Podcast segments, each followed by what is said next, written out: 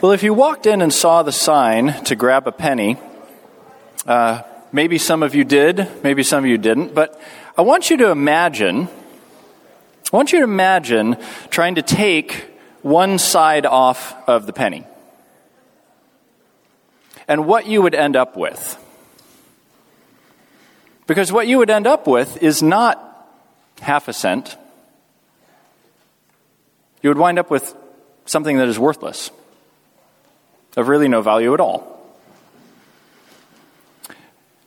And as we study this passage today in James, we're going to see that James talks about faith and works, essentially being two sides of the same coin.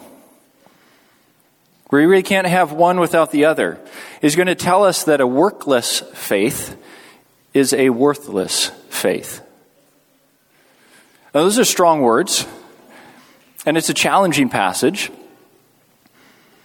But the point in this passage is indeed that faith and works go hand in hand, they are inseparable to some degree.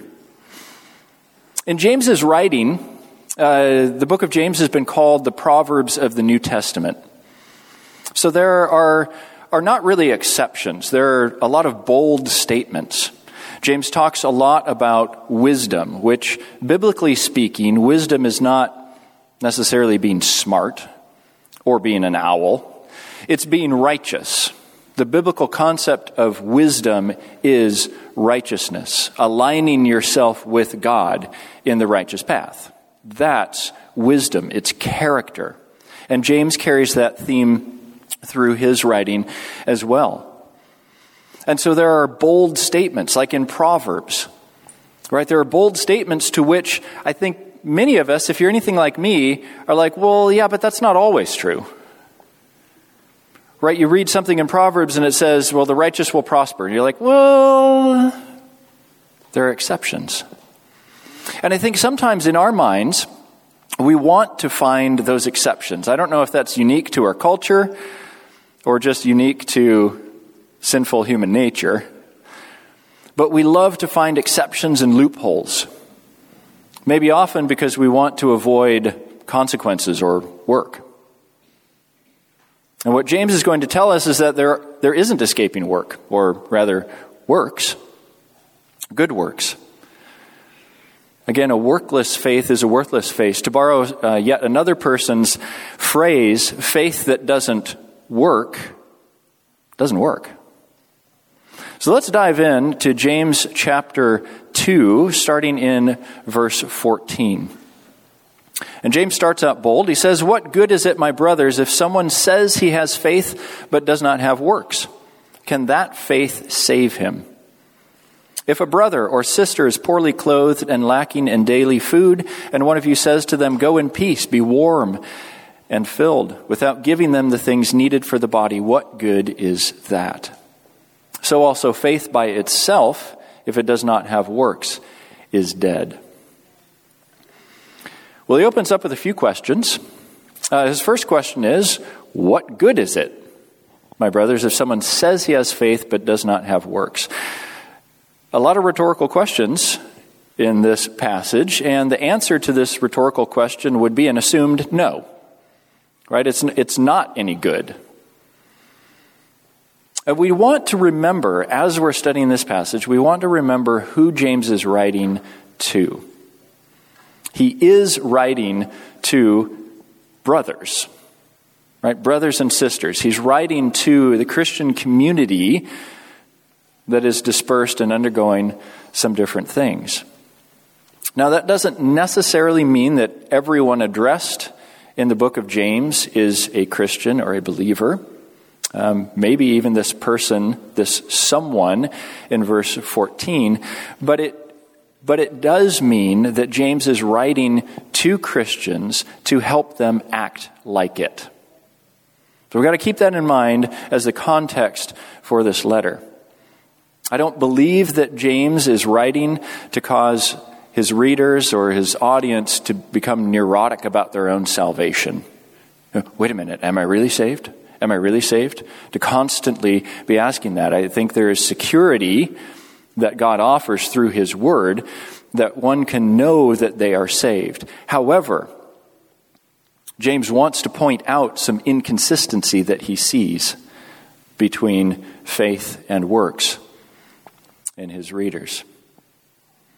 So it isn't any good, according to James, to say that someone has faith without having any works to back that up. To clarify the importance of this question, James asks a follow up Can that faith save him? We start to get a little bit nervous at this point. And a lot of disagreements begin here, right? Because again, the answer to this rhetorical question is no, it's a negative. No, it can't save him. But, but wait a minute. I thought that faith alone is exactly what saves people. Right? It's by God's grace. We're, you're here at the Grace Works for a reason. We didn't name the church the Works Works. So it's by God's grace through faith in the death and resurrection of Jesus Christ that saves someone. That moment they're adopted into God's family and that salvation can't be taken away. There's nothing that someone can do to earn that salvation. It's through faith, which in and of itself is a gift from God. So, so how does this match up? Should we throw out the book of James? Or is there another way that we can address this apparent contradiction? Well, I think there are a couple of different ways that we can address it. One, we can adjust our understanding of faith the other is to adjust our understanding of salvation, at least in this, in this context. So that faith that James is talking about either must be false or ineffective in some way.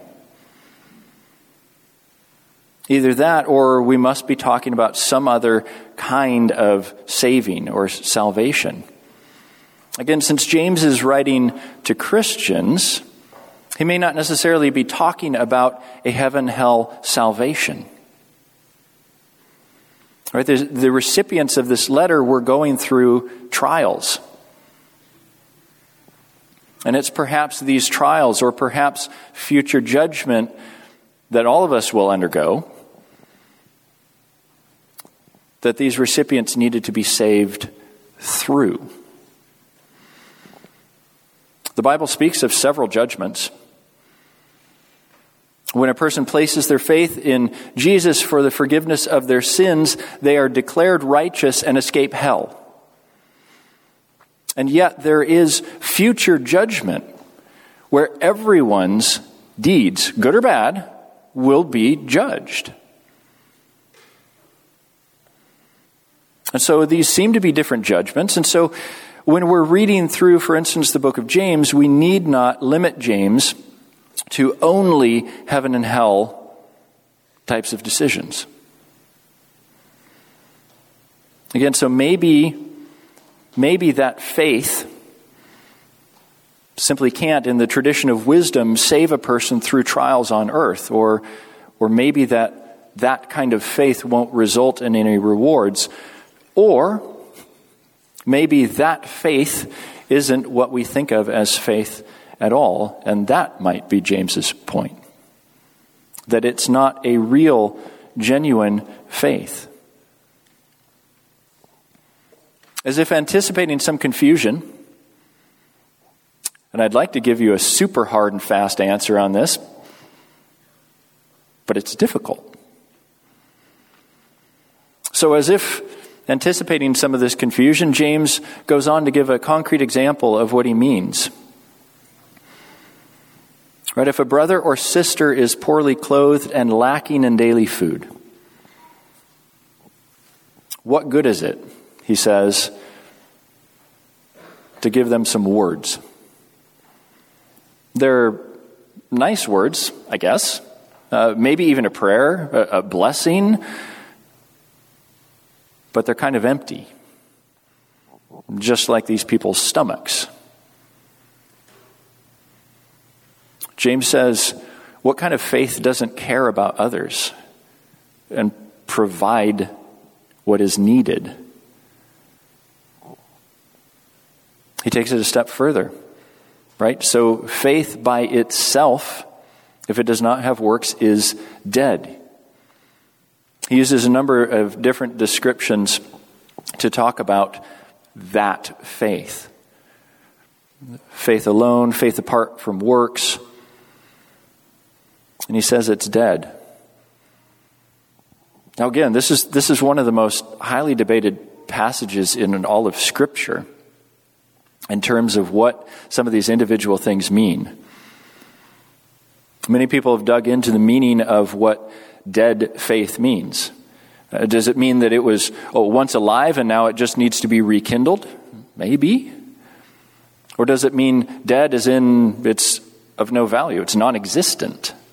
There never was any faith. Good questions. You can talk about that in community group. He continues on. He says in verse 18, But someone will say, You have faith and I have works. Show me your faith apart from your works, and I will show you my faith by my works. You believe that God is one. You do well. Even the demons believe and shudder. Do you want to be shown, you foolish person, that faith apart from works is useless? Now, James builds his case in verse 18 by introducing an imaginary, although apparently all too real, type of objector. Someone will say, something. And here's where we get into a lot more debate.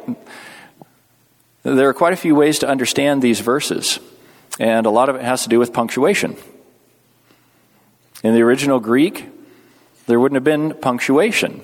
And so that was added to help us understand dialogue, and most of the time throughout all of uh, biblical translation, it's pretty easy. In this case, maybe not so much. So the ESV adds the quotation marks around what I've highlighted on the screen. You have faith and I have works. That maybe that is what the objector is saying. Um, it could mean the objector is saying something like, one, well, one person has this gift and another person has another gift. Like it's all kind of the same and it's all good. As in, someone who doesn't have food or clothing comes and, you know what, it's not really my gift to do like the food thing or the giving thing. I'm kind of more a faith guy, so I'm going to, I'm going to pray for them and send them on their way. So that could be the objection. Again, uh, the way that it's phrased seems a little bit odd. You would expect the objector to say, well, I have faith and you have works instead of the other way around. Not perfect. Some people think that the quotation mark should just be around that part. The you have faith, but adding a question mark instead. Like, you have faith? And James's response would be, and I have works. Yes, I have faith and works. Right? They go hand in hand, they're together. The, uh, another Bible translation, the NASB, actually has quotation marks around a longer section. Right? You have faith and I have works. Show me your faith apart from your works, and I will show you my faith by my works. Again, the objection seems more like proving James's point but it's a possibility. And, and still, other people have quotation marks around several verses, right? Highlighting that whole uh, part. Structurally, this probably makes the most sense where the answer to this objection would be in verse 20. Do you want to be shown? Like that fits the structure of how you normally see that in literature. Um, but again, the objection is a little bit strained. Here's what I know for sure. Right, no matter where you put the punctuation and the quotation marks, there's some challenges. But the objector Right? This is clear. The objector seems to be trying to divorce faith from works. That part is absolutely clear. And James is trying to address that tendency for people to do that, to separate those, and say one is not necessarily necessary. What the objector seems to be saying, again from the rest of James's writing, is that some, in, in some manner, not helping people, showing preference, uh, quitting when things get hard, giving in to temptation, like those things are somehow fine if you have faith. But at least by verse 20, James's response is, Really? Really? That's okay. Not providing for someone, not caring for someone is okay. Not based on following the Jesus I know, says James. Now, I certainly lean towards James saying, Show me your faith, that this is, this is part of his response. Show me your faith apart from your works, which I think James would say is impossible. And I will show you my faith by my works, which I think James would say is natural. Right? Acknowledgement of certain aspects of doctrine only goes so far. Demons. Yeah, we'll go there. Demons, right? Know some things about God. They, they know some things about God. One could say they believe. Right? They're not unaware of the nature of God. They're not unaware that God is one. This may be a nod to uh, the Shema, uh, Deuteronomy 6 4 um, a really foundational text for Jews uh, that begins, Hear, O Israel, the Lord our God, the Lord is one. And it goes on to, to tell the Israelites how to transfer faith to the next generation. But demons are not unaware of that, and yet they choose to do evil works. It's deplorable, that choice. But I think what James brings out is that their reaction is actually more appropriate than some of the Christians that James is writing to. Because the demons understand some of the nature of God and shudder. Because why? Judgment is coming, and they know that they will be found wanting. Whereas, some of the audience that James is addressing seems perfectly content to stay at words. And I think James may be saying that continuing on this course should make them shudder because they'll be judged, maybe not necessarily for their pursuit of evil works, but maybe for their lack of good works. And better yet, rather than shuddering, their response should be to do good works, to match with their actions what they say, where they say their faith is, lest it just be lip service. The response should be real faith that works its out, itself out in good works. Still not convinced, James says? Right? You want proof? Do you want to be shown, you foolish person? And this, this is actually really strong language. Uh, biblically speaking, a fool is not, oh, he does silly stuff all the time. That's not at all what fool means in Scripture. Fool means someone who sets themselves up in opposition to God, the person who chooses the unrighteous path. James reasserts that faith apart from works is useless. Now, again, I, I, can't, I can't affirm that those who would use passages like this to make works a necessary part of being saved from hell because that seems to be works based salvation. That doesn't line up with Scripture. Right? Scripture is by faith alone. Ephesians 2 8 9 says, For it is by grace you have been saved through faith, and this not from yourselves, it is a gift of God, not by works, so that no one can boast. Belief in the saving work of Jesus saves in that way, but it saves us to something and for something. Think about this. Why would God keep us around on earth if the only point was to believe in Him? Once we believe, boom, we should be with Him, right? But no. We have things to do here on earth. There are more people who need to hear the gospel. There are people who need to be taken care of. There are good works to be done, which God planned for us. And so faith and works, in James's words, in Paul's words, in Jesus' words, are connected. They're tied together. That faith, that kind of faith, is useful to the person who has it, to the community, and to the world, and demonstrates that that person has faith. Because faith is invisible.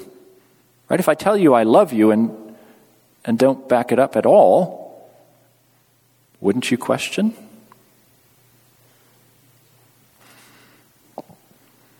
Well, James offers some more proof from other examples, examples in the Old Testament. He continues on in his argument and says, Was not Abraham our father justified by works when he offered up his son Isaac on the altar?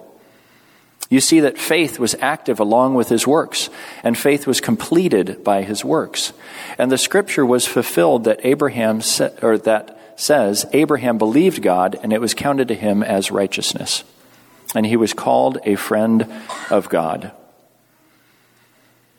Again, really bold statements that seem to go against everything that Paul writes and other scripture says. James says that Abraham was justified by works. Wait a minute. I thought we had just cleared up some of those word choices, and yet now we have something that seems really contradictory to like Ephesians 2 8 and 9. So again, when we, when we see a word justify, we might automatically go to uh, how Paul usually uses the word. Being given a righteous legal standing before God, right? Kind of the initial salvation, so to speak. And if James is talking about that justification, then we have a problem. Because that would be a conflict.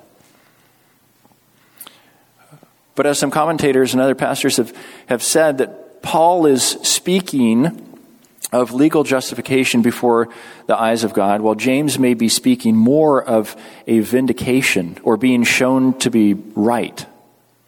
Maybe in, in the eyes of men, right? Because you and I can't see faith. We can't. It's, it's invisible. The things that we can see is how that works out in someone's life. And maybe what James is talking about is that, again, vindication. Right? Proving that the faith was, was already there and guiding those actions and those good works. As one pastor put it, uh, Paul and James are, are best understood to be addressing really dissimilar situations.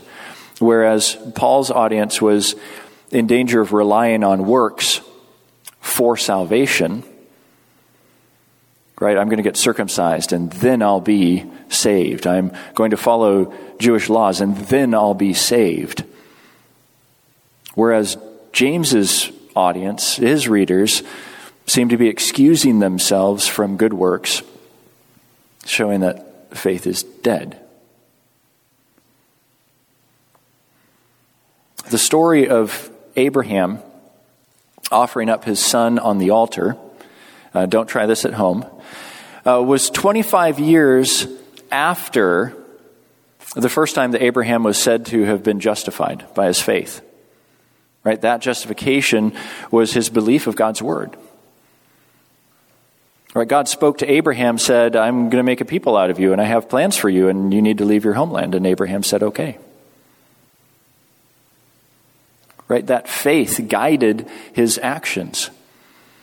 Now, in this passage, it says, it says he was justified by works when he offered up his son Isaac. I think another way of, of understanding that, uh, just with the language, is having offered up his son Isaac.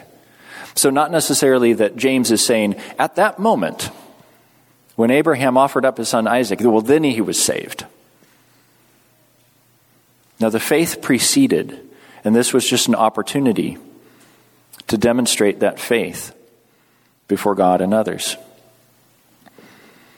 So, 25 years later, when he was able to show his faith through his works, James said that his faith was completed by his works in verse 23.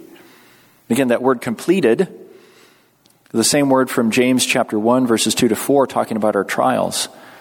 Right? Trials complete or perfect our faith. The concept, the idea is maturity. So Abraham's faith was shown to be valid and mature and complete when he actually got to act on it.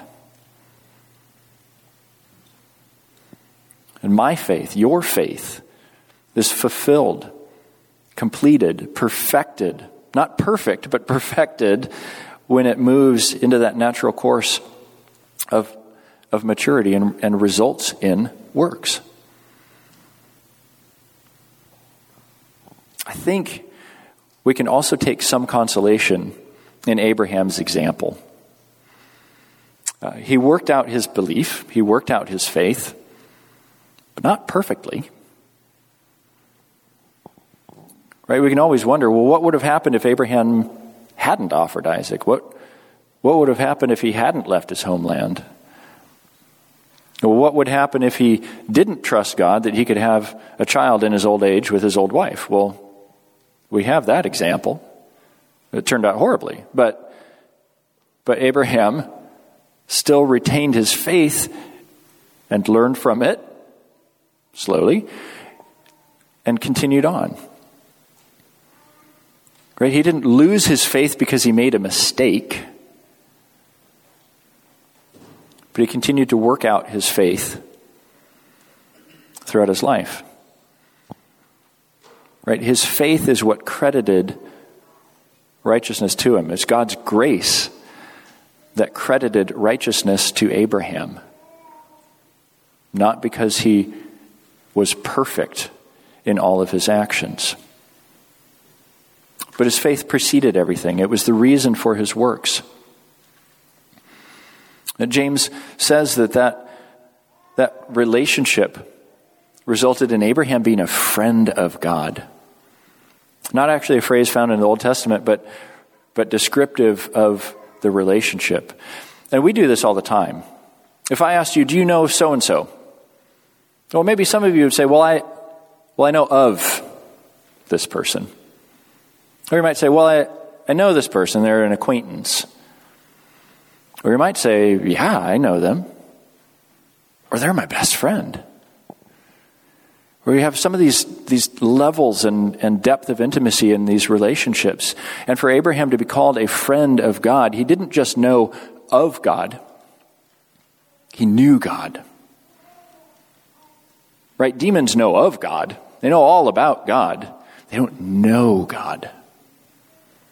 There's a qualitative difference in that relationship. And I think, I think simply acknowledging God, although it's a great first step, right? James says you do well, but it's not the same as a relationship with God. And it doesn't have all the same benefits as being a friend of God. And again, none of that is earned. Right? James repeats that Abraham's righteousness was credited but the relationship is very different. And as James will cover in chapter 4, There's, it's that choice between being a friend to the world or friend to God. Well, James says, okay, if Abraham isn't convincing you, let me throw one more example out at you. We go to Rahab. Uh, before we talk about Rahab, uh, we have verse 24. It says, You see that a person is justified by works and not by faith alone. And in the same way, was not also Rahab the prostitute justified by works when she received the messengers and sent them out by another way? For as the body apart from the spirit is dead, so also faith apart from works is dead. Now, verse 24, again, we've seen this several times as James talks about faith and works. Does it hit anybody else like, ah, I thought we just covered that and now here it is again, and I have to wrestle with this theological concept again? I thought it was faith alone that justified. Again, from Paul's writings, I think that would be correct. With James, that word alone is a really key concept. Faith alone. He's talking, he wants to talk about genuine faith. The faith that works itself out and works. And I don't think that James is in disagreement with Paul or the rest of Scripture. Again, the demons mentioned before who have a knowledge of the truth about God, they work against God rather than with God. That's not true faith even though they might acknowledge the same things that we do doctrinally. But let's take a look at Rahab. In uh, Joshua chapter 2, Rahab, Rahab shares that she heard about the Lord's power. And she sided with God. She aligned herself with God and with his people because of the powerful ways that she had heard about God working with the Israelites. And so when some spies, uh, here called messengers, came into town, she hid them and helped them. In so doing, when they left, they promised to spare her life, which happened, and the lives of her family members. And so her faith, her faith in what God who God was and what he was doing saved her life in more ways than one. Practically, in this life, it saved it. And I think we can be quite sure that she was vindicated ultimately and is with Christ right now. So, several different salvations this life, the next life. And it's her faith, right, and how that worked out that justified her. There's a, there's a common theme in wisdom literature. Again, you see this in Proverbs, you see this in James about this, this idea of unrighteousness leading to premature death.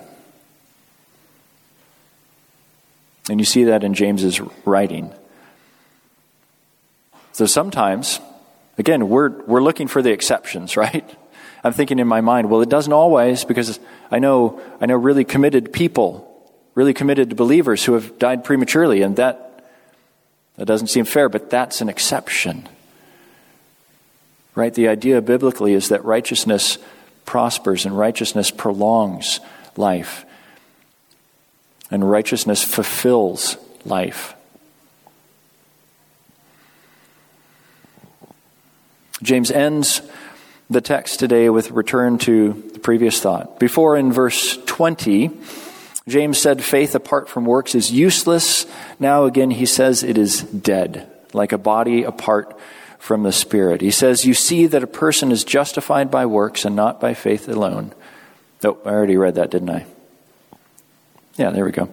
Um, but some would argue that that a person's faith being dead, meaning that it was once alive. And the solution would be to restore that. Right? To embolden that faith, to rekindle it, to bring it alive again. right? It's there, it's dormant, dead. And others, again, would argue that such a person never had genuine faith. The solution, of course, would be to believe, to actually believe. Not just lip service, but to believe the gospel message. Here's what I can say with certainty. Because James doesn't seem to be writing this letter as a detailed explanation of of all about salvation. But it is a very practical letter. Like, match your faith and your works up. And so I can say really clearly if a person's works don't match their faith, there's a problem. Just plain and simple, there is a problem. And I can't necessarily tell you whether you have genuine faith or not. I can't necessarily tell you what the solution is other than to go back to the gospel over and over and over again and believe that and let that transform your life. If you tell me you believe in Jesus, awesome. I will take your word for it. But as a community, we also ought to call each other out if our actions don't match our faith.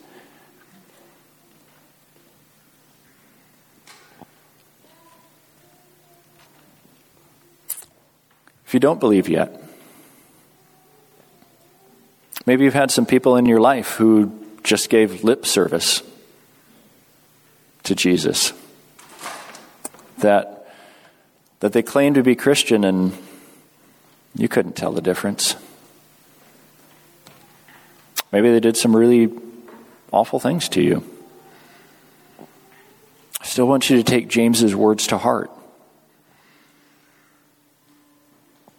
right? To believe and to allow Him to transform your life. And if you do believe, is your faith alive? Is it alive? Is it fulfilling? Is it invigorating? Are you being of use to other people?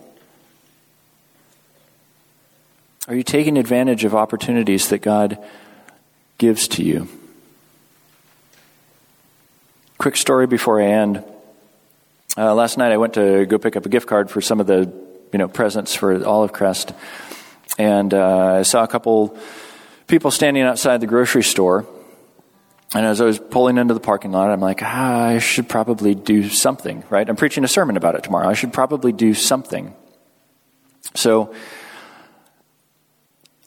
so I go and, and I park. I'm like, well, I got to run an errand somewhere else. I'll do that real quick, and then I'll I'll come over see if they need some help and see if I can get something in the grocery store for them. So I run the other errand, and I go back, and guess what? They're gone. They were gone. I waited long enough that the opportunity to be of use, to be helpful, passed. And I can't tell you how many times I do that I've gotten pretty good at it. I've found that if I wait long enough, opportunities usually pass by. The problem is, it doesn't absolve me of responsibility. So I hope that we are, I hope that we're people who can be of use, that can show genuine faith through our good works not to earn a place in heaven, that's not what does it, but because it's the natural outflow of what Christ has done for us, and therefore we can show in small ways that gospel message to others. Let's try to not be the exceptions or to find the loopholes in this. Because part of, part of the way I think right? True confessions from stage. Part of the way I think is, well, okay, how, how many? How many good works? Like, when am I safe?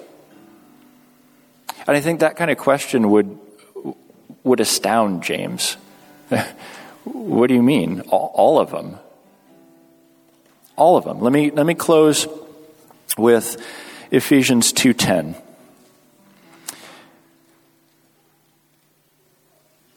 Ephesians 2:10 says this, "For we are his workmanship, created in Christ Jesus for good works." And this is just after Paul has said, "You've been saved by grace." Right? We are his workmanship, created in Christ Jesus for good works, which God prepared beforehand that we should walk in them. How many of them? All of them. All of them.